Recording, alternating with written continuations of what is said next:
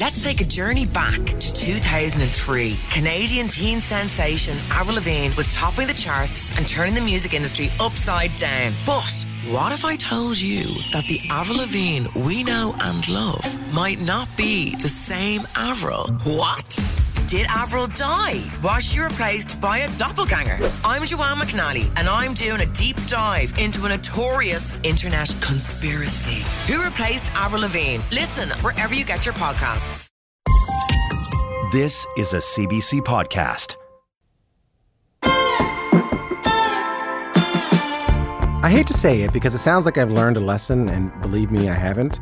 But one thing that keeps on coming up on this show is people telling me they thought that fame and success and admiration would bring them the things that they were missing in their life, and they didn't. Daniel Caesar is here today. He's an incredible singer and songwriter from Ontario, massive hits all over the world. He's overcome so much to get where he is. But in our conversation, he'll tell you it didn't do what he had hoped. He's here to tell you his story coming up. Plus, Sharon Horgan grew up on a turkey farm in Ireland and now makes some of the best-loved comedies in the world. She'll be here to tell you her story and why she wanted to make a TV show about a bunch of sisters trying to kill their brother-in-law. Sharon Horgan, coming up. I'm Tom Power. You are listening to Q. So yeah, Daniel Caesar has had an interesting few years. Daniel's from Oshawa, Ontario. He won a Grammy for this song. Is this sunrise? And those brown eyes, yes, you're the one that I desire. Daniel Caesar and Her with the song Best Part, and a very romantic, sweet song, and that's sort of Daniel's thing. He writes these really romantic songs about love and longing, but these days something else has been on his mind. He's been faced with some really big questions. What does it mean to be a good person? Where does true happiness and fulfillment come from? How do you go back to a childlike innocence of your early days when you're starting out? These are big questions, questions that philosophers and like theologians have spent, I don't know, millennia trying to figure out. And these are questions that Daniel Caesar is exploring on his new album. It's called Never Enough. It's out everywhere now. Daniel Caesar joined me in studio in Toronto to talk about it all. How are you? I'm doing great, man. It's good to be here. This is blowing my mind a little bit. Yeah. Because I think I talked to you in, I want to say, like my fourth month hosting this show. It was fresh, yeah. And you were new too. Yeah. Like I think it was one of your first interviews. Yeah. Definitely my first like made like of this caliber, you know what I mean? Like my first, yeah. It's a low caliber. Don't do that. I know you. It was my first one that I really didn't have to try very hard, yeah. You know. But it's amazing to see sort of what's become of you. And it's amazing to hear on this record, maybe you reflecting on what's become of you. Yeah. The bio, which I know you don't write yourself, says Daniel Caesar is on a journey, a path of self-actualization. Oh, I definitely said that, yeah. What does that mean? I was saying to someone, I love making albums because I find out, I always think I know what I want to say, and then by the end of the album, I find out what I actually wanted to say. So it's kind of like a game I'm playing with myself, where I realize more and more that I have no idea what I want or what I'm doing. I kind of show myself what I want. It's through my own actions that I surprise myself and I find out who I am. What did you find out on listening back to this record then?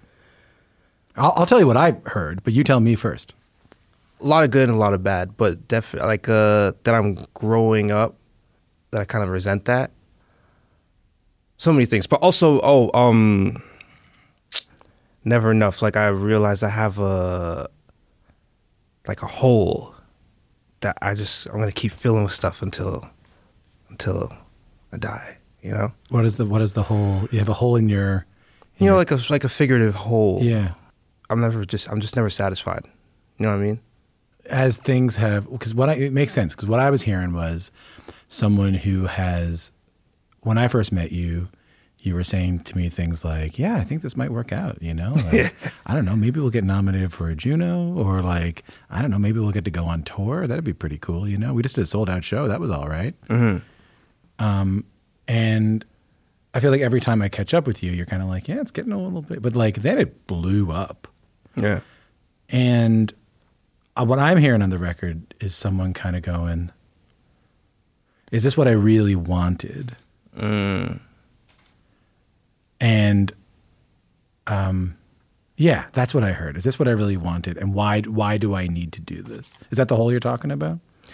Yeah, but it's this tricky thing because it's like, it is what I wanted.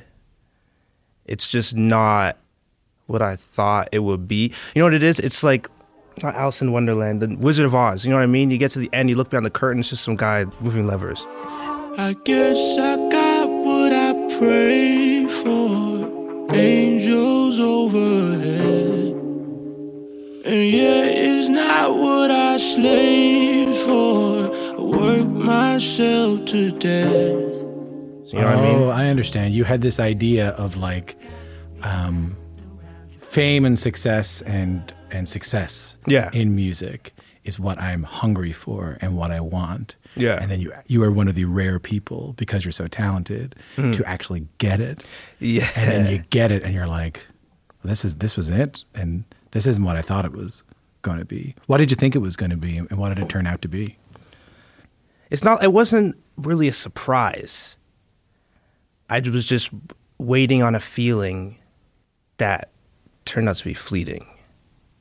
You know what I mean? Yeah, man. I was waiting on a feeling. It was just kind of like, all right, so many people thought I couldn't do it. They doubted me. And then you prove them wrong. And then it's like all that resentment I had that I used as fuel to propel me to accomplish this thing. Now it's like I have no use for it anymore. Like I got to shift my, you know what I mean? Yeah.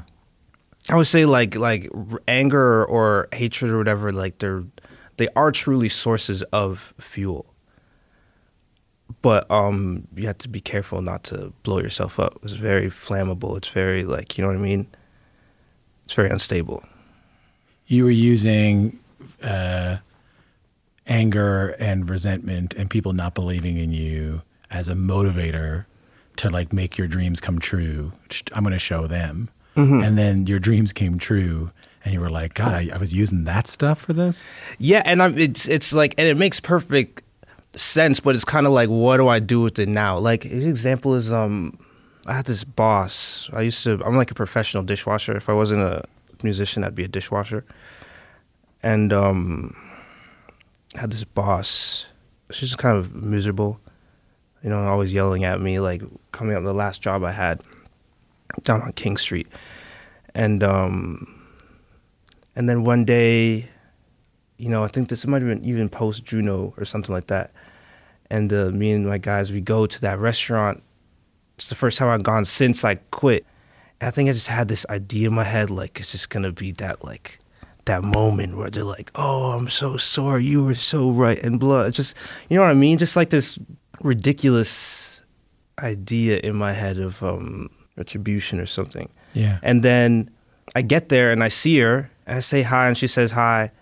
And then I'm instantly like, bro, what am I doing? Like, This isn't, I'm really not that person. Yeah. You know what I mean?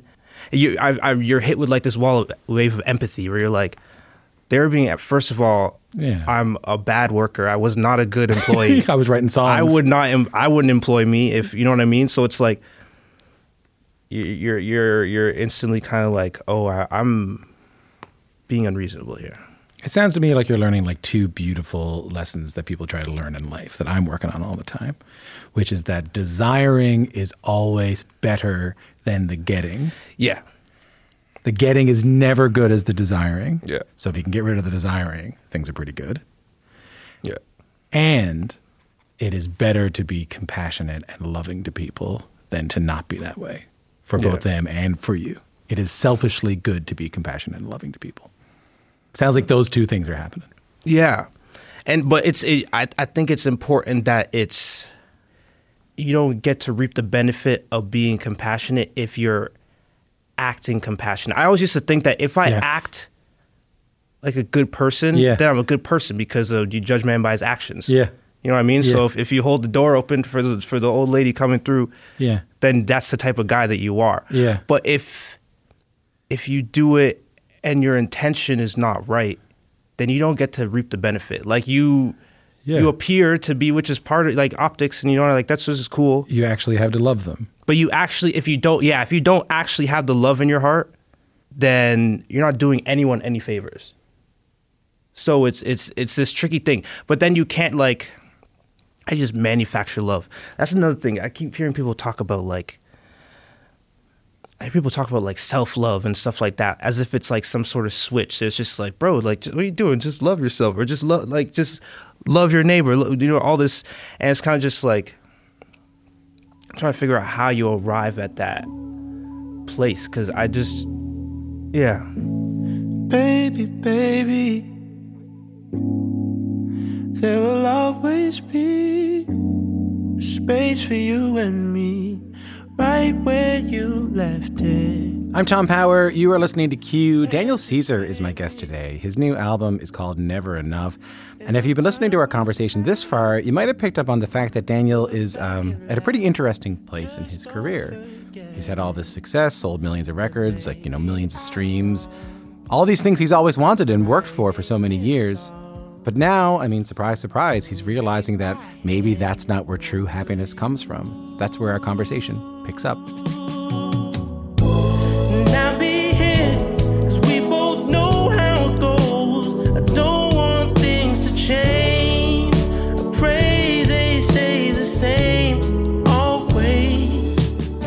It's not something you can just turn on and turn off. That love has to be developed through thinking and considering and figuring out where that love is going to come from.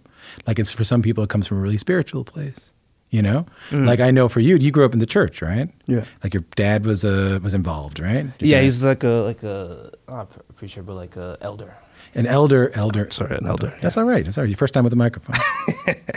Your dad was involved in the church. Mm-hmm. A lot of people can find access to that love, you know, through that. So I'm sure when you were growing up, you were like, oh, actions, you know, Christian actions are the things that are important. Yeah. But, you know, they actually have to be motivated by love for other people. They have to want to, to want to do it. And it was pretty intense for you, right? Because, like, my understanding of you from thinking way back then was that you weren't really allowed to play secular music.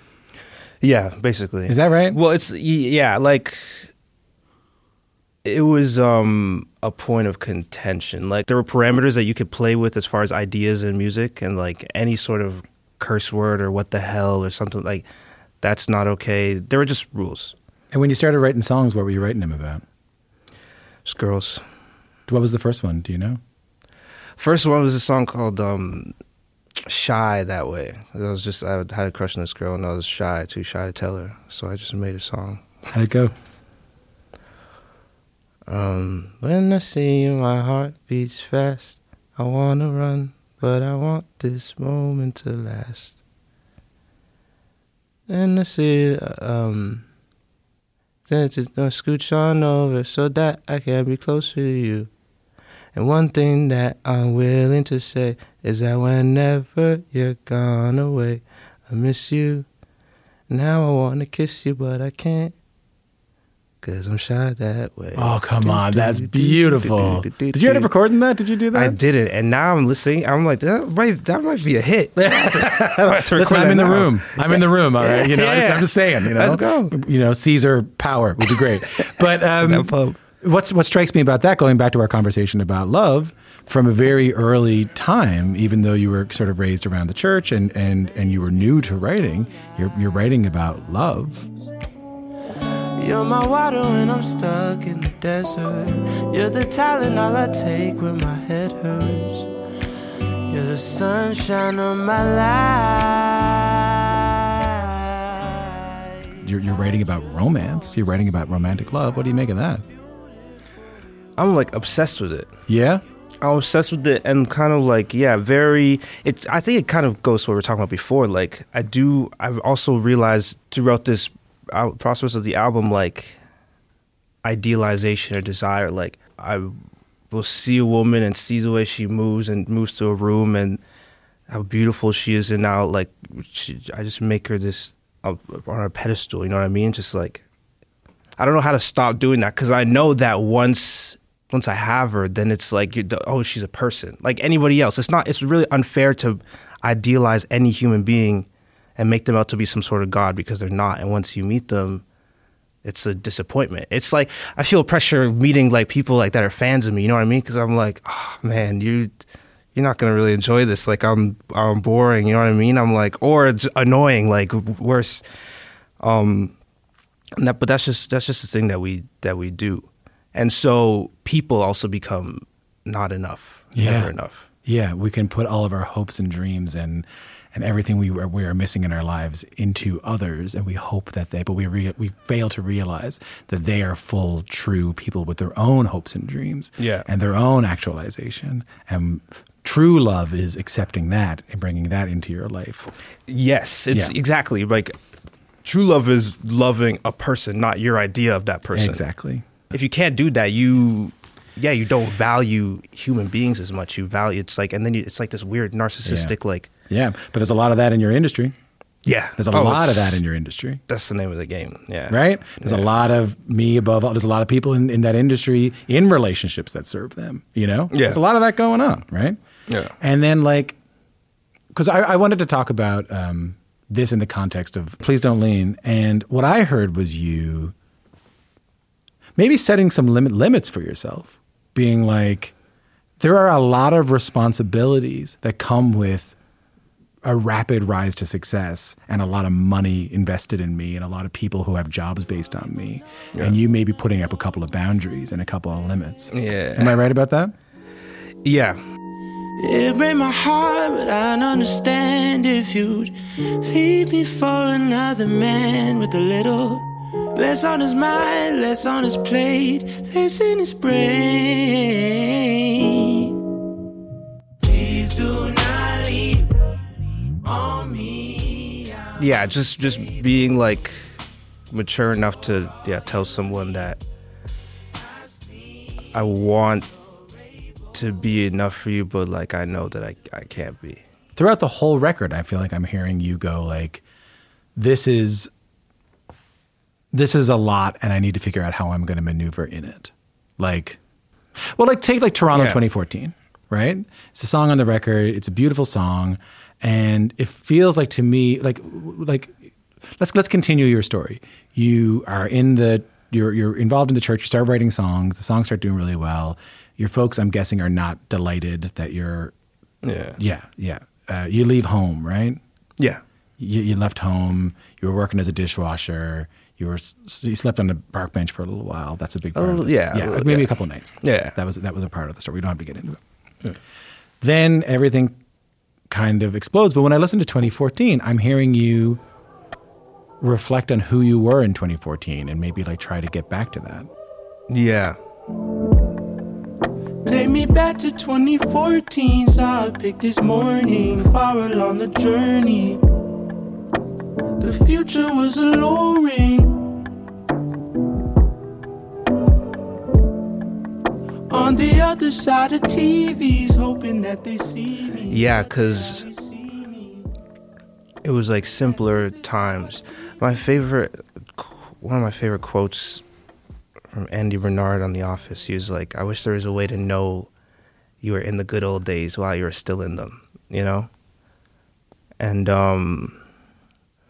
I miss, Toronto 2014 is just kind of like lamenting those days. Like, I was just broken in love, and you're just focused on like the next steps. You weren't so, and have such a bird's eye view of everything, and like worrying about how you're perceived and your legacy and all this stuff that like it matters, but it doesn't matter, you know? But what do you miss about that?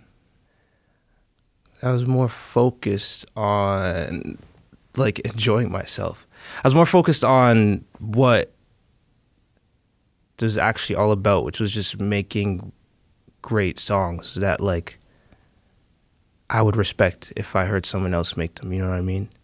And, like, just miss my innocence, not knowing certain things or coming to understand certain things about myself, about the public, about this whole industry, like, you know what I mean?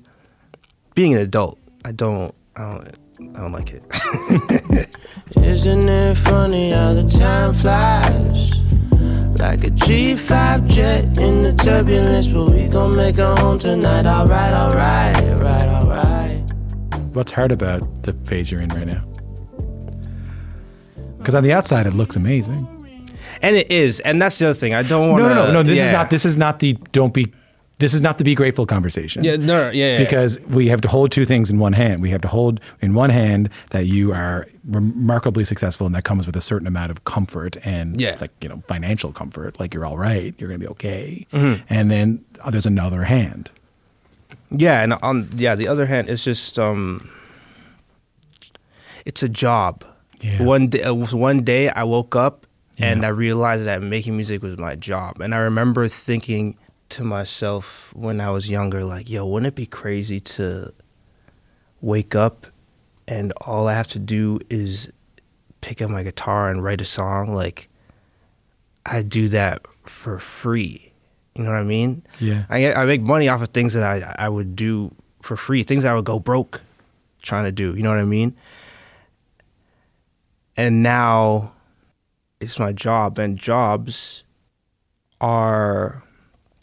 It's hard to be good at your job if you're living through your emotion. You know what I mean? And my whole thing, write songs based off emotion. You know what I mean?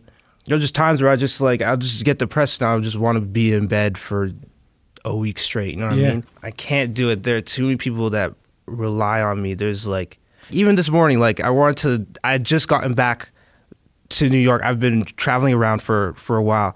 I just got back, and then my assistant knocks on my door at 6 a.m. He's like, yo, it's time to get up. We got to go to Toronto. And I was like... Talk to Tom Power. I'm sorry. You know what I mean? And I was just like, oh, yeah, I agreed to do that last week. Like, sorry, I just want to curl up in my bed right now. And it's so... But think about it. It's so childish. Like, grow up. Like, it's... You just get on the plane. It's not that big a deal, but it's... It's the reality of the life that you desired. That's what we're talking about. It's the labor.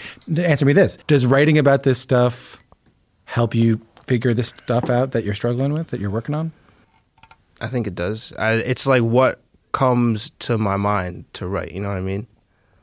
It's like I definitely need to get this out of my system, because I'd love to make a love song album again, you know what I mean? But that's not where my head has been at. I'm, like, figuring out how to, like, loving myself. Are you folks proud of you?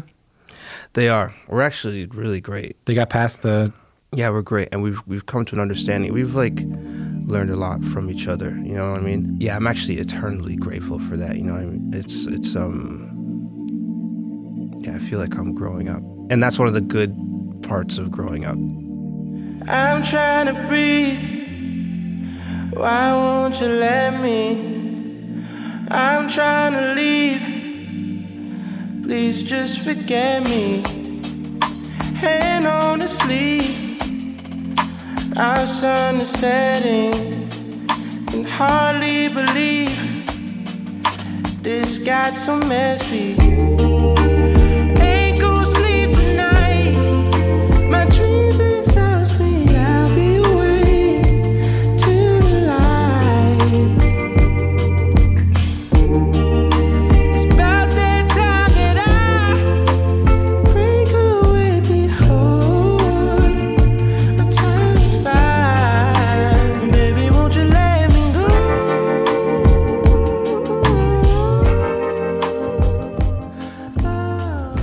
Daniel Caesar, and Let Me Go from his brand new album, Never Enough. You're going to hear more of my conversation with Daniel Caesar in just a minute. We're going to talk a little bit about the massive success he had with his song with Justin Bieber, Peaches, and the phone call that started it all. That's coming up after this on Q. I'm not afraid of manipulation. Stuck in your way.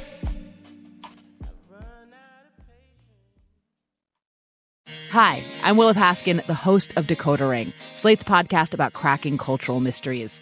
On Decoder Ring, we dive down rabbit holes and obsessively explore questions hiding in plain sight, like why has slow dancing gone out of style? And when did we all become obsessed with hydration? And where did the word mullet, you know, to describe a hairstyle, come from? That's Decoder Ring, named one of the best podcasts of 2023 by the New York Times. Listen to new episodes every 2 weeks and make sure to follow us so you never miss one. I got my peaches out in Georgia. Oh, yeah. I get my weed from California. That's that. I took my chick up to the north, yeah. I get my light right from the source, yeah. Yeah, that's it. And I see. I'm Tom Power. You are listening to Q. If you're just tuning in, we're in the middle of my conversation with the Canadian musician Daniel Caesar. We've been talking about how his life has changed since he became a successful musician, how he expected fame and success and admiration to sort of fill the things that he was missing in his life. I mean, surprise, surprise, they haven't, and we're reflecting on that. But I was curious about the song you're listening to right now. This is Peaches by Daniel Caesar.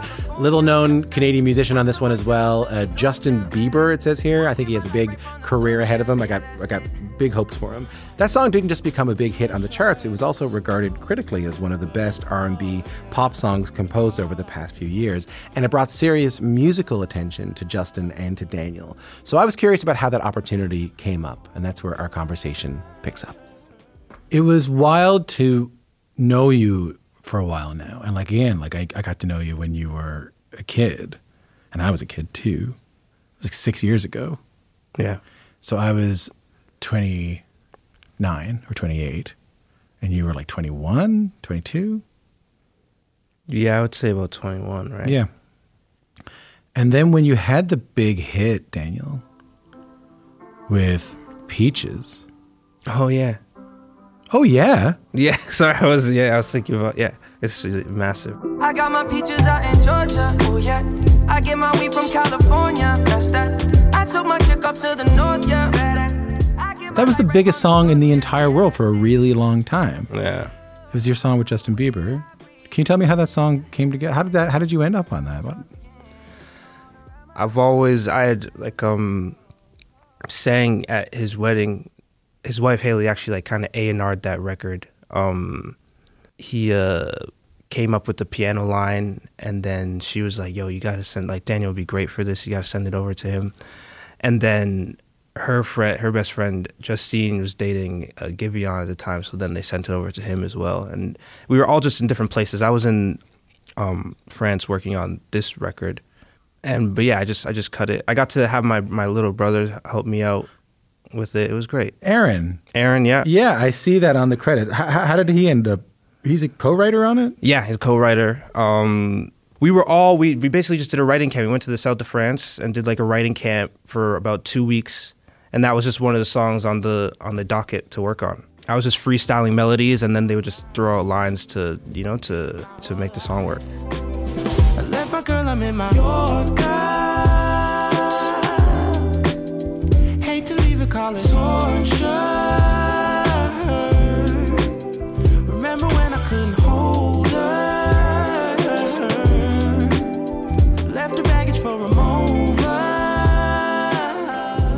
When did you realize that song was exploding? We kind of just knew it would from before. I was like, yeah, it's a really cool song. It's Justin, you know what I mean? It's the perfect recipe. I didn't doubt for a second that it wouldn't be a big song. It was not a big song. It was a massive song. What does it mean for you to share that Peaches like songwriting success with your brother? It's really special. I just feel like a good big brother being able to, like, you know what I mean, like share that experience with him. And he's so amazing. Like, he deserves the world. He's just so gentle and shy, you know what I mean? So it's like, I feel like I can take the hit for him. We can follow behind. He's going to do amazing things. And I'm just, yeah, it's just really special to be able to like be the one to kind of lead him in there, sneak him in there. There was a line on the record I wanted to ask you about before we go, and I know you got to go soon because you got more of this to do, but I wanted to ask you about a line on the record. It's from the Pain is Inevitable song. Yeah. Good song. Thank you. Now I'm a product that must turn a profit. Something to prove I'm a god, I'm a prophet.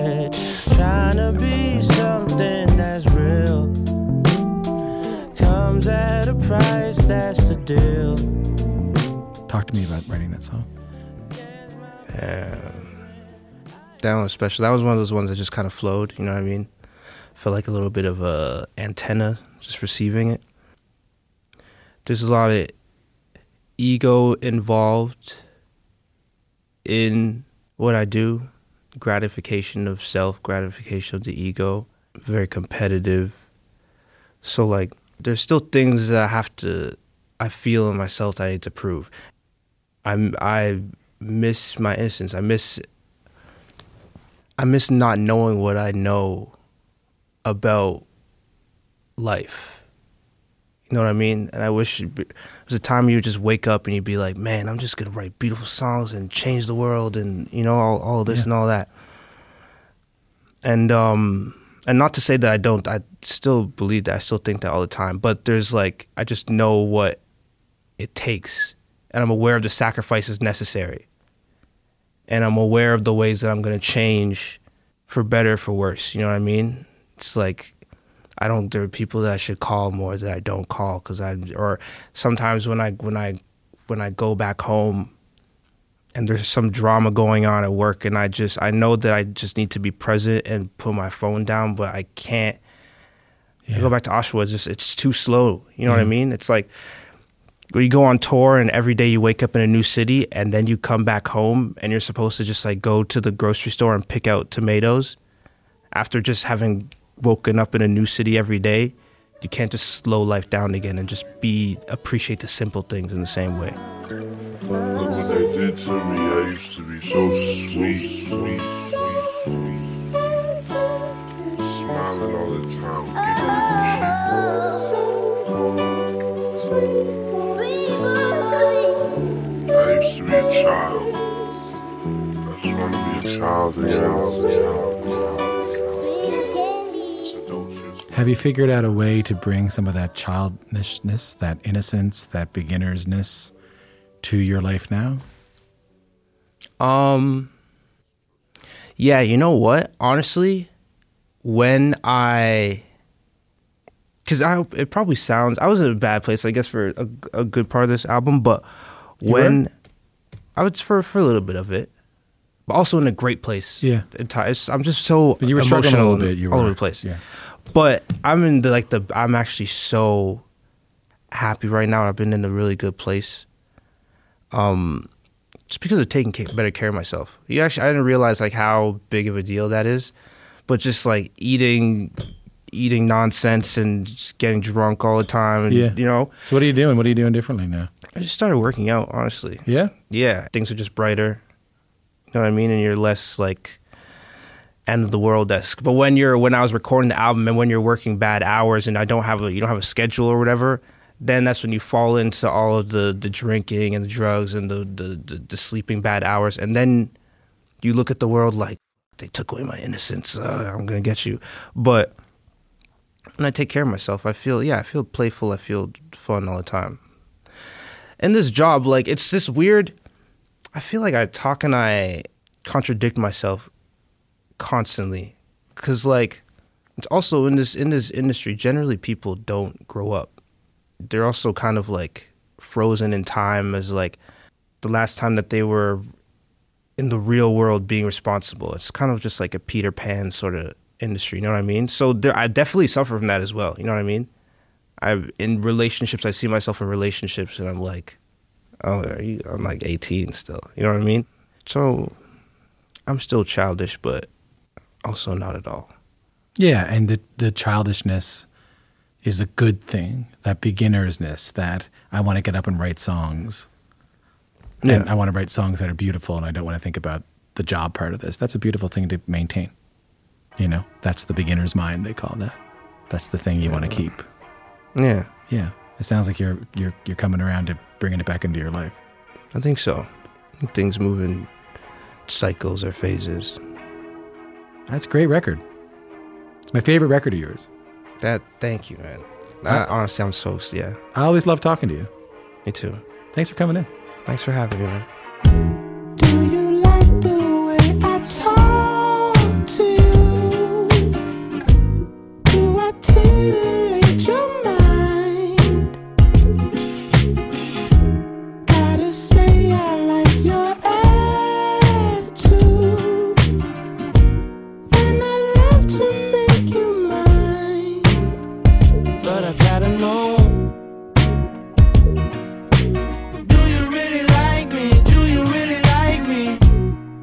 long time, I'd like to make a move.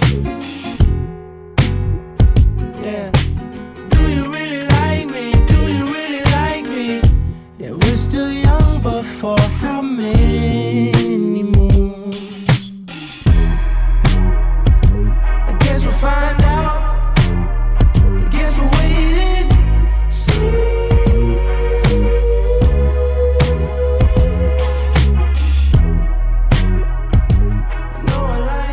Daniel Caesar and a song called Do You Like Me. Before that, you heard, I mean, I hesitate to call it an interview, just kind of a chat with Daniel Caesar about everything he's going through. He's such a brilliant mind, and I look forward to whenever I get a chance to, like, catch up with him, because he's one of the only guests that we've sort of talked through the whole journey. Like, talked to him when he was just starting out, and now we're talking to him when he's this massive thing. It's a really interesting, I think, a bit of a trip for the both of us.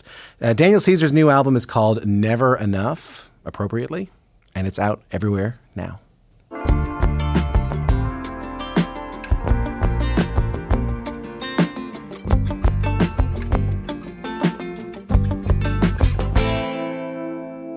I'm Tom Power. You're listening to Q. There are a lot of moments in your life that can be hard to laugh at, especially when you're in them. A death, a loss, a divorce, someone breaking into your house, stealing all your shoes. But Sharon Horgan has always had a knack for making a dark moment funny. Sharon grew up on a turkey farm in County Meath in Ireland, went on to make some incredible comedies. She made Catastrophe with Rob Delaney, Divorce with Sarah Jessica Parker, and her thing kind of became proving that rock bottom is funny, that you can survive pain and disappointment and stuff you never saw coming and laugh at it. Sharon Horgan's latest show is on Apple TV Plus. It's excellent. It's called Bad Sisters. I don't know if you've seen it. It just was nominated for 5 BAFTAs, pretty much the most prestigious film and TV award in the UK. It just got renewed for a second season. I got to catch up with her during the first season of Bad Sisters, and we talked about all kinds of things. Here's my conversation with Sharon Horgan. Hi, how are you? Hi, thanks for the intro. Oh, that's all right. We're out of time. And I'm right? Turkey farm. I'm not wrong about that. Yeah. How's that? You're right. Well, I love how fascinated people are by it. I think maybe it's just because maybe showbiz is quite it's quite a journey from turkey farming. But my brother ended up becoming an international rugby player. My other brother is, makes sports shows. My sister is an actor. My other sister makes documentaries. I don't really know what happened. I figured because it's a large family, we all just tried to outdo each other. So, and just wanted to get as far away from turkeys as possible, maybe. Were you working? Like, were you doing chores and all that? Oh, come here. Absolutely. We were taken out of school every Christmas to pluck turkeys. It's definitely infected me with some kind of drive because, my parents made all the money for the year pretty much in that one period. So it was beyond stressful. And if anything went wrong, which it often did, your year was screwed. So we all have this intense sort of anxiety in us just constantly bubbling under, waiting to explode. And that's really good for comedy. Oh, yes, of course. Yeah, good for life, really. I tell you 2 things. One is that I'm always interested in anything. So I'm from Newfoundland in Canada, like on the east coast of Canada. Uh-huh. And whenever there's like an expression that we say in Newfoundland that someone in Ireland says, I always get very excited. And we would often say, come here to me, like come here, like in our conversation. And you just did it just then. And that just made me so happy that you did that just then. It's a funny thing, isn't it? It's just like, listen. Yeah, come here. We tried to get as many into Bad Sisters as possible. We were trying to do this thing where we were keeping our Apple overlords happy. And they were like, is anyone really going to understand some of these thicker Irish accents like Brian Gleeson's and, maybe Sarah Green's? And so we were constantly aware of that, but at the same time wanting to keep silly things like your fucking ride and, I think we can say that on the CBC too, because I don't think anyone... I think you're allowed to say that. I know. I remember one time on my old show, I said, shag that. And Mom called me and she was like, you can't say that on the radio. And I said, no, you can, because no one in Canada knows what I'm talking about. Yeah, it's, exactly. It's not a curse word. It's not a curse word to them. So funny. Let me play something. So this is on Bad Sisters. You're an actor, writer and producer. I want to play a clip of it. We can't just kill our brother-in-law. Do I wish he was dead? Yeah. But that is not how You know, that's not how life, society works, okay? You can't just explode a man. The brother-in-law that these sisters are trying to kill is awful. So this, we'll set up a little bit more about it later, but these sisters are trying to kill the brother-in-law who's awful to their sister.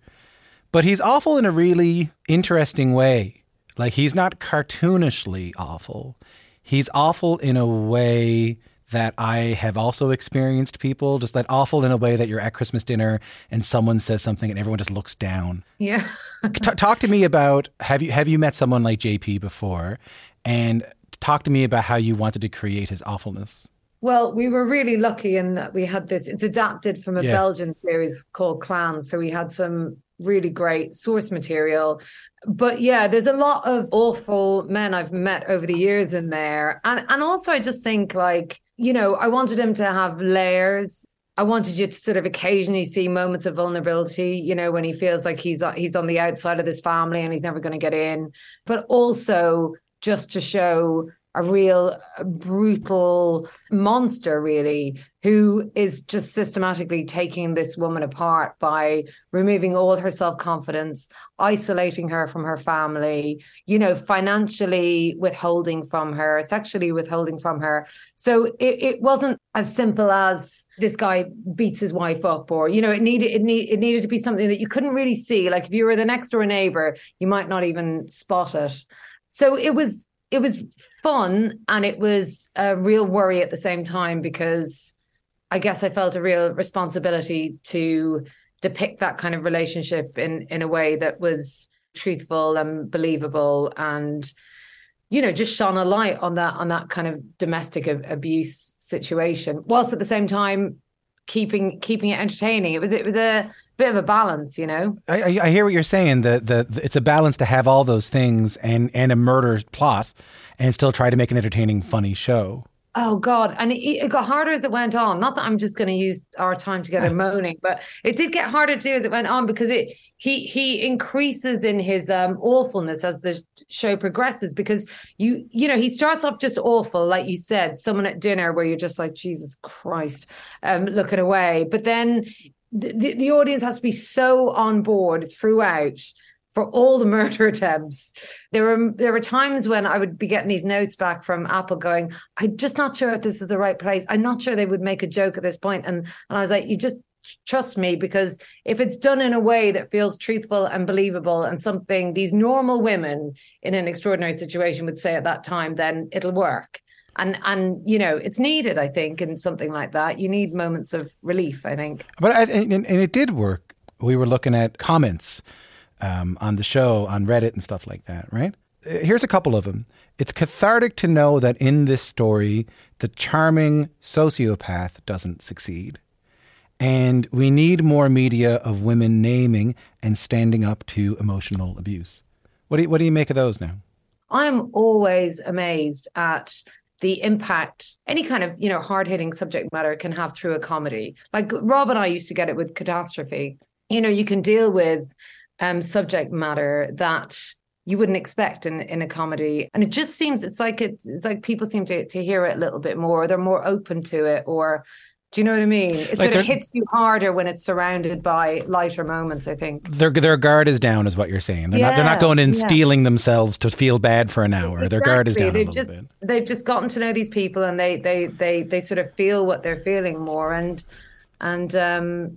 it's sort of, it never ceases to amaze me how much you can connect with people through a TV comedy. I mean, and not just a TV comedy, but specific lines in your comedy have been shared all over the internet now. One of the sisters, for a line that's gone particularly viral, Becca, says, I'm not a wreck, I'm angry. That doesn't make me drunk or crazy or hysterical. That just makes me angry. Why do you think that's been connecting so much? Because I think it's just leveled at women, this idea of, you know, if you're upset about something, you're hysterical. You're like, get angry as a man and just be a strong, you know, character. Whereas when it's a woman, it's sort of seen in a completely different way. And it's also probably because she performed it so well. You know, she's got all this anger inside of her, and she's like squaring up to a man who's almost double her size, who's just assaulted her sisters. She doesn't need a drink. She's a wreck. No, I'm not a wreck. I'm angry. And that doesn't make me mad or drunk or hysterical. That just makes me angry. I think I understand what you're saying. When a man is angry on screen, there's a perceived strength to it. Oh, he knows what he wants. There's a strength there. When a woman gets very, yeah, very angry on screen, there's an implication in the audience of what's wrong with her. Yeah, and in life. Yeah. Unfortunately. Yeah. Yeah. And Sharon, you just mentioned Catastrophe there. You know, many people listening across North America will know about Catastrophe. It's a show you made with Rob Delaney about a couple that gets together after a 1 week stand. And in it, you got to work with the legendary Carrie Fisher, who played your mother on that show. Do you have a Carrie Fisher story for me? We ended up hanging out a lot together on the third season, which was, you know, the last season she did with us because she passed away very soon after we finished filming. But she asked me to go to dinner with her just before she was going back to LA. And I always think about it. I always thank my lucky stars that I did go, because I remember just being like knackered that night and thinking, oh, I'll catch up with her again in LA. And she said, I'm going to dinner with Salman Rushdie. And I was like, I cannot do that. I'm tired. I'm not going to be smart enough for to meet that man. And she goes, it's fine. He's just going to talk about girls. And and it was just the most delightful evening with two extraordinary people who just wanted to shoot the breeze, you know. But I adored her, and I genuinely feel really privileged, not that just that I got to work with her, but that in that last season, just, you know, when friendships just kind of click and, you know, barriers broke down and she came to my house and we hung out and we ate and it was just gorgeous. Oh, yeah. You were still a fan for the first little while and then eventually. Oh, my God. Completely. Of course. I mean, Rob and I used to follow her around like ducklings, you know, not even sure she was really there. You know, like, how did we manage to convince her to do this? But she just loved the character. And, you know, frustratingly, she didn't get given enough acting opportunities because, first of all, it's, you know, hard for women of a certain age in Hollywood. And also I think it's even harder for women who are quite mouthy, you know, like she was when she would sort of, you know, she'd call it out if she saw dodginess, I suppose. But she talked a lot about what it meant to be Carrie Fisher as well, like what it meant to play a character that iconic and how it was very hard, you know, post that to just be a normal person, not to be seen as a sort of almost like you're as famous as Mickey Mouse kind of thing when you're dealing with something like a Star Wars franchise. So, but yeah, she just loved to act and she was so funny and such a great raconteur and, yeah, just a joy. Well, I was building towards something of your work here because there's a quote, I'm not sure if Carrie said it, but at least it's been attributed to her. Take your broken heart and turn it into art. Yeah. And I was wondering if that resonates with your own career, with your own life, like whether comedy has been. You were talking to me earlier about how comedy more than drama can help you process stuff. Like, has comedy also been able to do that for you with things in your own life? Oh my God, completely. Yeah. You know, I've saved a fortune on therapist bills just by, you know, writing about all my woes, all my troubles. It's a great medium to express yourself in, but also to work stuff out, you know, because you don't always have things figured out at the time that it's happening to you. Sometimes you need a bit of time and space around it. And then when you write it down, you go, oh, that's what I should have said or, you know, oh, that's what it was all about, you know, or that's the kind of person I am. And it's the same with acting, I suppose, to a certain extent. You can certainly take a broken heart when you're acting and use it, you know. It's all good material. Anything that happens to me now, I'm just like, bank it, you know. What I'm struck by there is not that you get through the thing and then you write about it. You're saying that it's, say if you go through a breakup or you go through something, it's actually through the act of doing the writing that you'll discover things about the situation that you were in or the... Totally, yeah. But time does that anyway, doesn't it? I mean, for everyone, time does that. When you have perspective and you look back, it's just the act of actually getting it down on paper just can make it a little clearer, you know? I'm always way smarter in my scripts than I am in real life. I know that. I'm always smarter in my scripts than I am in real life. What do you mean by that? Well, because I've got a chance to figure it out and process it. And, you know, you can spend the time sort of thinking about it, and then you reduce it to sort of moments of real clarity. And I don't feel like I can do that. My you know, generally my brain's a bit of a scramble. Not that you we're going to get you to confess to any murders here. What were you? How does that apply to this show? Oh God, so much, because, you know, really I'm writing Five Sisters, but it's kind of five different versions of me, or, you know, leastways in there's a bit of me in all of them, and, you know, what it means to be a woman of a certain age, you know, looking for something else, what it means to be a sort of a much younger woman who hasn't found her place in the world, you know, or what it means to be a woman in a family feeling like she can't sort of breathe, you know, or express herself. And so, of course, the murder mystery is the driver and the how done it and the caper. But for me, I got a lot of joy out of exploring all those different angles in each of those characters. It's a really wonderful show, and congratulations on it. And I hope you don't have to go back to the turkey farm anytime soon. Well, it's long sold, but, you know, good memories. I suppose so. I hope we don't have to go back to turkey farming anytime soon is what I'm trying to say, maybe. Sharon, lovely to meet you. Nice to meet you too, Tom. Sharon Horgan stars, writes, and executive produces the show Bad Sisters, which has just been renewed for a second season on Apple TV Plus.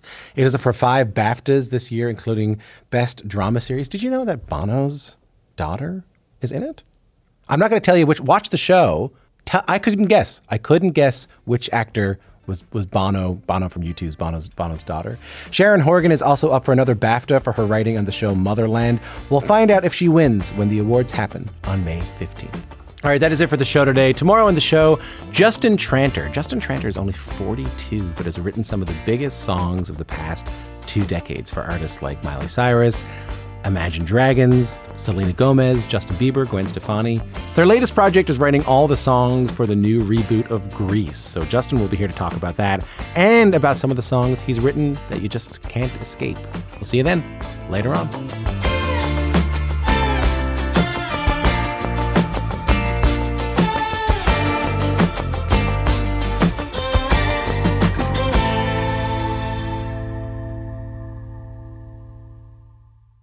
For more CBC podcasts, go to cbc.ca/podcasts.